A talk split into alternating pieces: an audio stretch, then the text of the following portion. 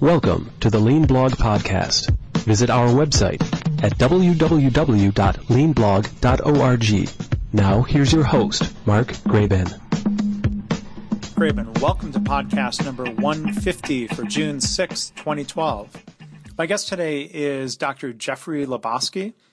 He is author of the book, It's Enough to Make You Sick The Failure of American Healthcare and a Prescription for the Cure.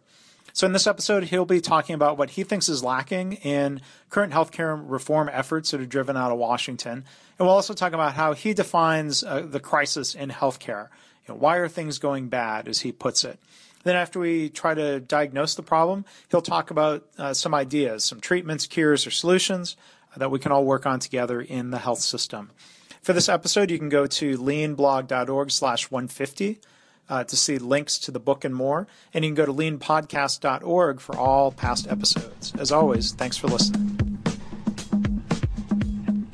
Well, Jeff, I appreciate you taking time out of uh, what I'm sure is a very busy schedule to um, talk to us today and uh, talk about your book. Thanks for being here. Oh well, thank you for having me. I uh, I look forward to it. So, um, you know, before getting into the book, I'm you know curious to hear about um, your professional background and um, if you can introduce yourself um, to the listeners. Sure, um, I'm a neurosurgeon. Uh, I primarily deal with brain and spinal cord uh, issues, and uh, I'm also an associate clinical professor in the Department of Neurosurgery at the University of California, San Francisco, as well as having a private practice up in Chico, where I, I am a co-director of our neurotrauma intensive care unit. I've been in practice for about 28 years, and, uh, and pretty much balance both a, a, clinical practice and an academic inst- uh, interest as well. And so, with all that going on, uh, taking time to uh, to write a book, and again, the the, uh, the, title is "It's Enough to Make You Sick." Um, what what got you uh, so fired up to um, to go and write the book, and even tell us you know how that came to be, and, and give us an overview of what you've written? Well, you know, it's interesting. We were about four or five years ago in our own community here. We went through somewhat of a crisis that uh, entailed the medical staff and the uh, and the hospital administration, and it really took its effect on the community, and it took its effect on me personally. And I found that the the rancor and the animus that was associated with this really kind of took the wind out of my sails. I mean, I'd been practicing at that time for 23 years, and I, I used to look forward to getting up every day and going to the hospital and doing surgery and seeing patients. And all that we went through really kind of blunted that. And I found that uh, I wasn't liking my job anymore. And and I found that I was doing the same thing that many of my colleagues do, and that's sit down in the doctor's lounge and complain, just complaining about the state of medicine, complaining about the insurance companies, complaining about the hospital, complaining about everybody.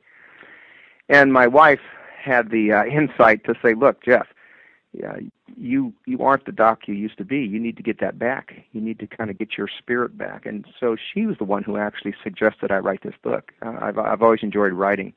I'm my the editor of my high school newspaper, and I've always enjoyed that part of of of, uh, of my life. Uh, but I thought, okay, fine, I'll sit down and maybe maybe do some research to write a book, without really feeling that I'd ever finish it. And then when, uh, well, I'm in the process of beginning that, uh, the presidential election, the last presidential election comes into play, and all of a sudden healthcare gets pumped to the forefront. And so what I did, my book was initially kind of a catharsis, and it was a way for me to kind of determine why things were going bad in medicine. You know, why we didn't have that same relationship with our patients that we did a generation ago. And then it dawned on me that if I did nothing more than tell you why everything was wrong. I wasn't doing a service to my community. And it was important for me to try to understand what we could do to make this right. And so I expanded the book to not only include kind of the history of how we evolved in healthcare and how we devolved, but uh, more importantly, how we can really change it. And that it was fortuitous that this national debate on healthcare came up and, and the whole issue regarding the Patient Protection and Affordable Care, uh, Affordable Care Act gave me an opportunity to view that and give uh, opinions as to what would work and what wouldn't work. Right. No, and that's it's funny you mentioned the high school newspaper. It's one thing you and I have in common. I, I, went down an engineering career path, but I was also the editor of my high school paper and always enjoyed writing. Um, as well. So I'm glad you're able to um, you know kind of revisit that. But um, before talking about the book, um, what I mean, can you tell us a little bit more? You, you mentioned that you know there, there, was that that crisis. Was there an event, or is it just that healthcare had sort of just uh, evolved to the point where it suddenly felt like a crisis that you were referring to? Well, we, were, we our crisis was that a, a group of physicians were going to uh, uh, leave the hospital, and they were leaving the hospital because the hospital could not afford to pay them enough to remain on staff. And you know, on the surface, that seems like a kind of a, a greedy thing to do. But when you looked at it and you saw the reasons behind that, and and the the whole reason that we started changing the way that physicians were reimbursed and the kind of relationship between hospitals and physicians, uh, uh it finally dawned on me that this wasn't anything unique to our community. Uh, it was just our turn to go through this. Uh, hospitals and communities across the country were repeating this time and again and where I was practicing, this was just kind of our time to do this, and we did. And we were eventually able to do it successfully and, and resolve this, but not without a lot of angst and uh, you know gnashing of teeth. Okay, yeah, and so I mean, I'm sure a lot of what you then you know, end up thinking about and writing about in terms of that question of why are things are going bad. I'm sure some of that ties into the crisis. So you know, let's talk first about you know defining the problem and then you know ideas about what to do about the system. When you say you're investigating why things are going bad, what are some of the, the, the key things that you think have led you know, to kind of the current state of where we are? Where you know there's a lot of cases where physicians, surgeons, uh, medical staff are unhappy, patients are unhappy um, for different reasons. Um, what, what, what, what have you found, and, and, what did you share in the book? Well, I think that that's a, that's a good point. You know, it's everybody's unhappy. There's very few people that are happy with our state of affairs. And yet, um, we hear our politicians on both sides of the aisle even stand up and, and say, This is America. We've got the greatest healthcare system in the world. Well, we don't. And in, in, until we face that fact, um, we're not going to solve this. And, you know, we have a healthcare system that's spending about $2.6 trillion a year and almost 18% of our gross domestic product on healthcare. And yet, we have 45 million people who have no insurance. We have another equal number of people who have insurance, but it's so inadequate it provide it does not give them access to care. We do no better than mediocre when we compare our system with the other systems around the world, and we do it at twice the cost. And, and until we come to grips with that, I mean, I think that's an indictment of the entire system. Now, who's to blame?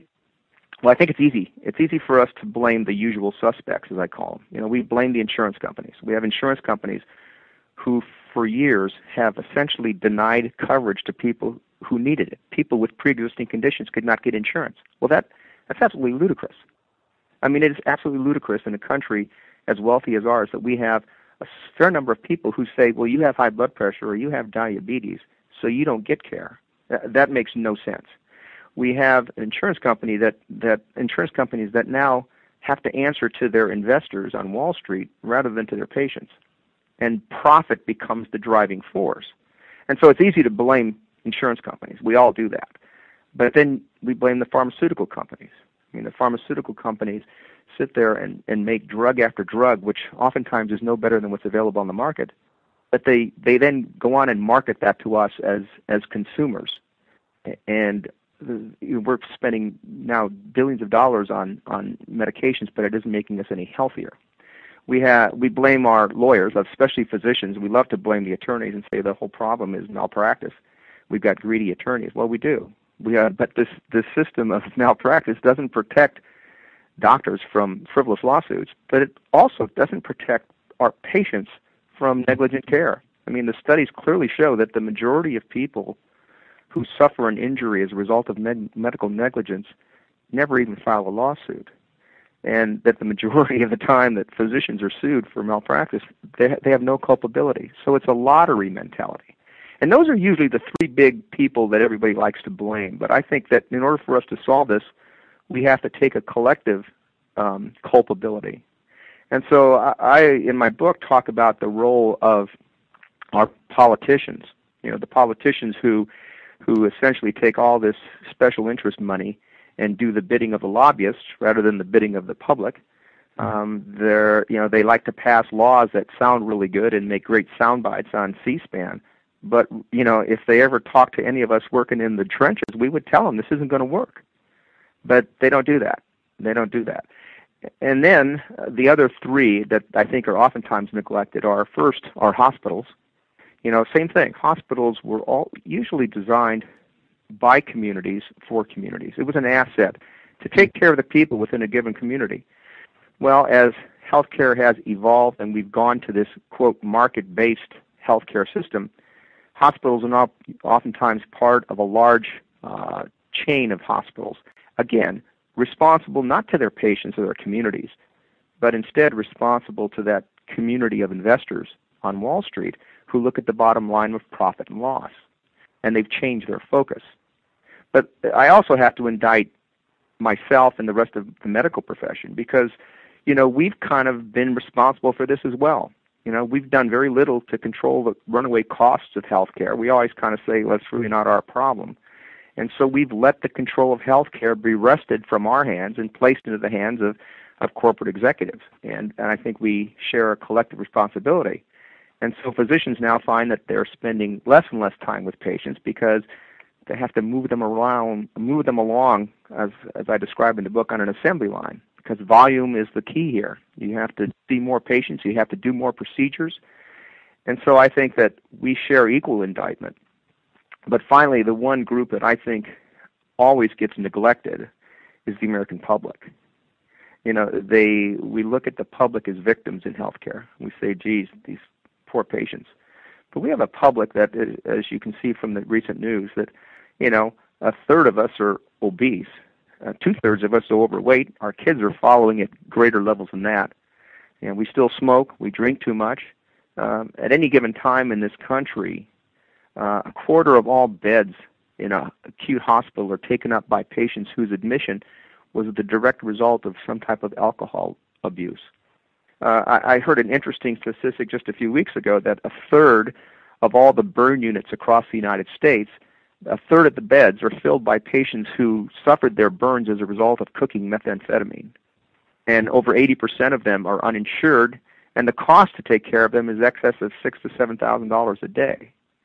So the, the American public really needs to take its share of responsibility for this. You know, we as as as the public, what we do is we plop ourselves down on a on a couch, and if we're liberals, we watch MSNBC, and if we're conservatives, we watch Fox News and whatever those people tell us, we just kind of digest it and then regurgitate that as truth. And it's really time for us as individuals to look into these issues a little bit more in a little bit more depth than that. Yeah, and so there's not a, there's plenty of suspects to go around. Sure, and you know a lot of the political discussion, I think from both sides of the aisle, you hear a lot of talk about um, identifying and diagnosing the problem. And um, like I said, you can look at different players in the system. You can look at the the system as a whole.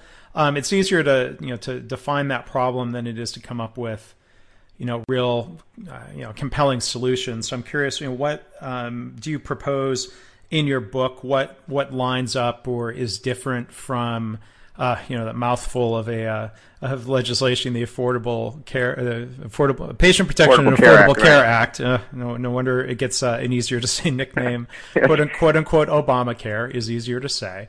Uh, we, don't, we don't call it Congress Care, but you know. Um, um, so, it- what what do you see as some of the key needed elements of reform? And again, you know, maybe compare that to uh, what had been passed uh, into law. Well, you know, I, I think going back to just your earlier statement of calling it Obamacare is somewhat of a misnomer because I think if you look back when Barack Obama was running for office four years ago, I think he clearly delineated for all of us what his vision was for healthcare. I mean, and we listened. You know, we sat as a country, we listened to all the candidates, and I thought they were very clear on how they thought healthcare should be structured. And we listened and we voted for Barack Obama as a country. We elected him. And then when he tried to actually implement the plan that he had told us he was going to do, we let the special interests stand up and, and tell us how it was socialized medicine and wasn't going to work. And we just, again, bought into that. And we let that whole debate be co opted by the extremes, I think, on the far right and the far left, instead of having that debate, uh, reasoned debate in the middle where it needed to be uh, held.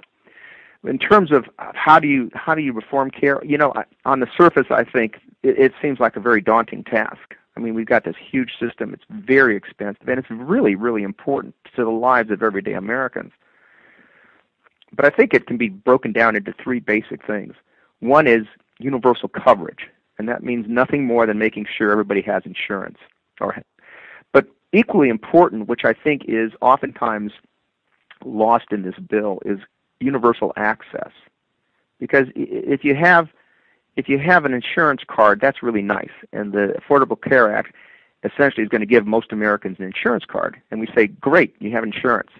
Well, it's not that easy. You know, try to go see a doctor if you have Medicaid.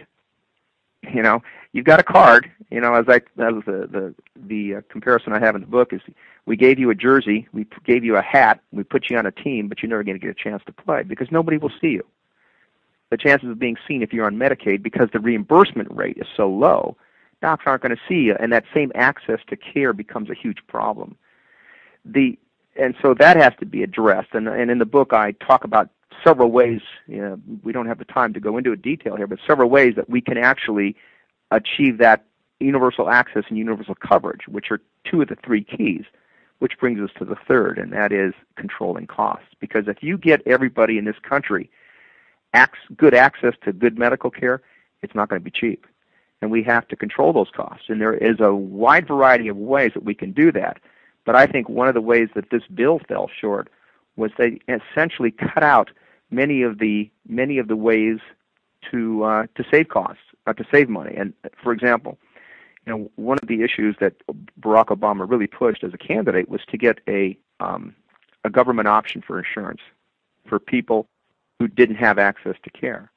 Well, you know, uh, it was interesting because the insurance industry just reared up its ugly head and made sure we told everybody that this was the government takeover of healthcare.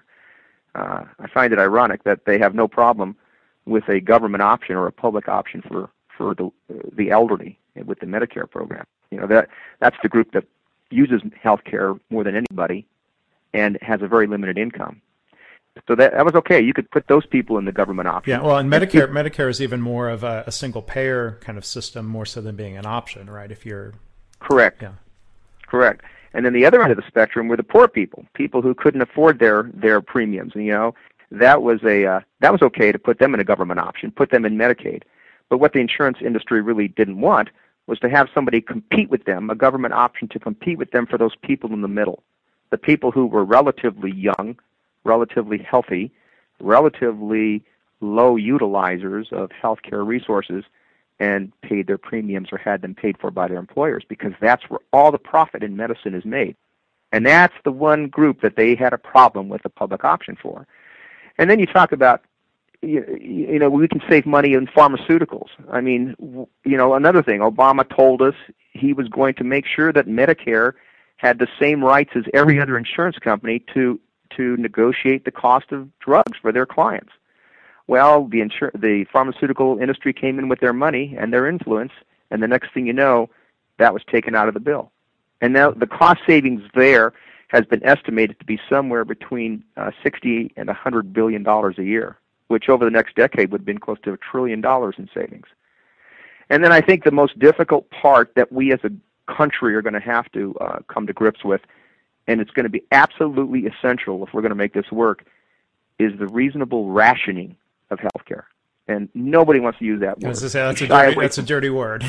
it's a dirty word, and you have a, any try, you know, any politician who says that is going to get hammered. But we do that every day. We do that every day. We ration, but we don't ration based on whether a, a treatment is effective. We ration based on socioeconomic standards.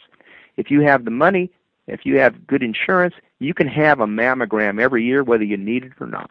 But if you're poor, good luck. And that's rationing. You know, that's rationing. Well, I'm saying we should ration, but we should ration based on evidence.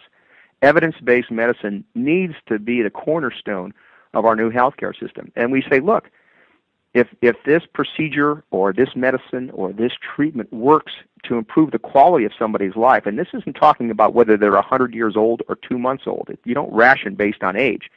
It's rationing based on whether these treatments provide um, good outcomes, good quality of life outcomes for patients. And if we show that a treatment is, is effective in doing that with true evidence based medicine, we should reimburse for it, and we should reimburse well for it. But by the same token, if we know that something is unnecessary or something is of marginal benefit, we shouldn't pay for it. Now, if if you want to pay for it, that's fine. In other words, if you're 96 years old and we have evidence that tells us if you're 96 and you have a heart attack and you come in with an ejection fraction of 15%, we know the chance that you're going to get off the table for a cardiac bypass is less than 3%. We can't pay for that. We can't pay for that if we can't pay for kids' immunizations across this country. Does that mean that you can't have that operation? No, you're welcome to it, but you have to pay for it. You have to pay for it in my system. Well, there's, um, I'm sure, a lot um, more detail, a lot more to chew on uh, in in your book. It's out now. Uh, it's called uh, "It's Enough to Make You Sick: The Failure of American Healthcare and a Prescription uh, for a Cure." Um, Jeffrey Lobosky, um, thanks for taking time to chat today. Are there any final thoughts that you would want to um, leave the listeners with, either about uh, you know something else in your book or something that they can do to take action to help make um, meaningful healthcare reform happen? Well, I think that the the this is a huge issue. I mean, this is a huge issue not only as it relates to our health as a nation, but as it relates to our economy. It's going to if we let healthcare continue spiraling out of control, it's going to consume so much of our gross domestic product that every other social program, our national defense program, our infrastructure is going to suffer. So I think Americans really need to go back and take command of this debate. We can't let this be co-opted by the politicians who are si- simply looking for votes. It, it's too important of an issue because it's going to define who we are as a country, not only to ourselves but to the world around us for generations. And it's it's too important for us to let it be, you know, uh, cannibalized by the extremes. So pay attention, stay involved. Don't let this get off the front burner. Okay, well, again, thank you, um, Jeff. Thanks for um, being our guest here today on the podcast. Thank you for having me. I've really enjoyed it. Well, thank you. Bye now. Thanks for listening. This has been the Lean Blog Podcast. For lean news and commentary updated daily, visit www.leanblog.org. If you have any questions or comments about this podcast, email mark at leanpodcast at gmail.com.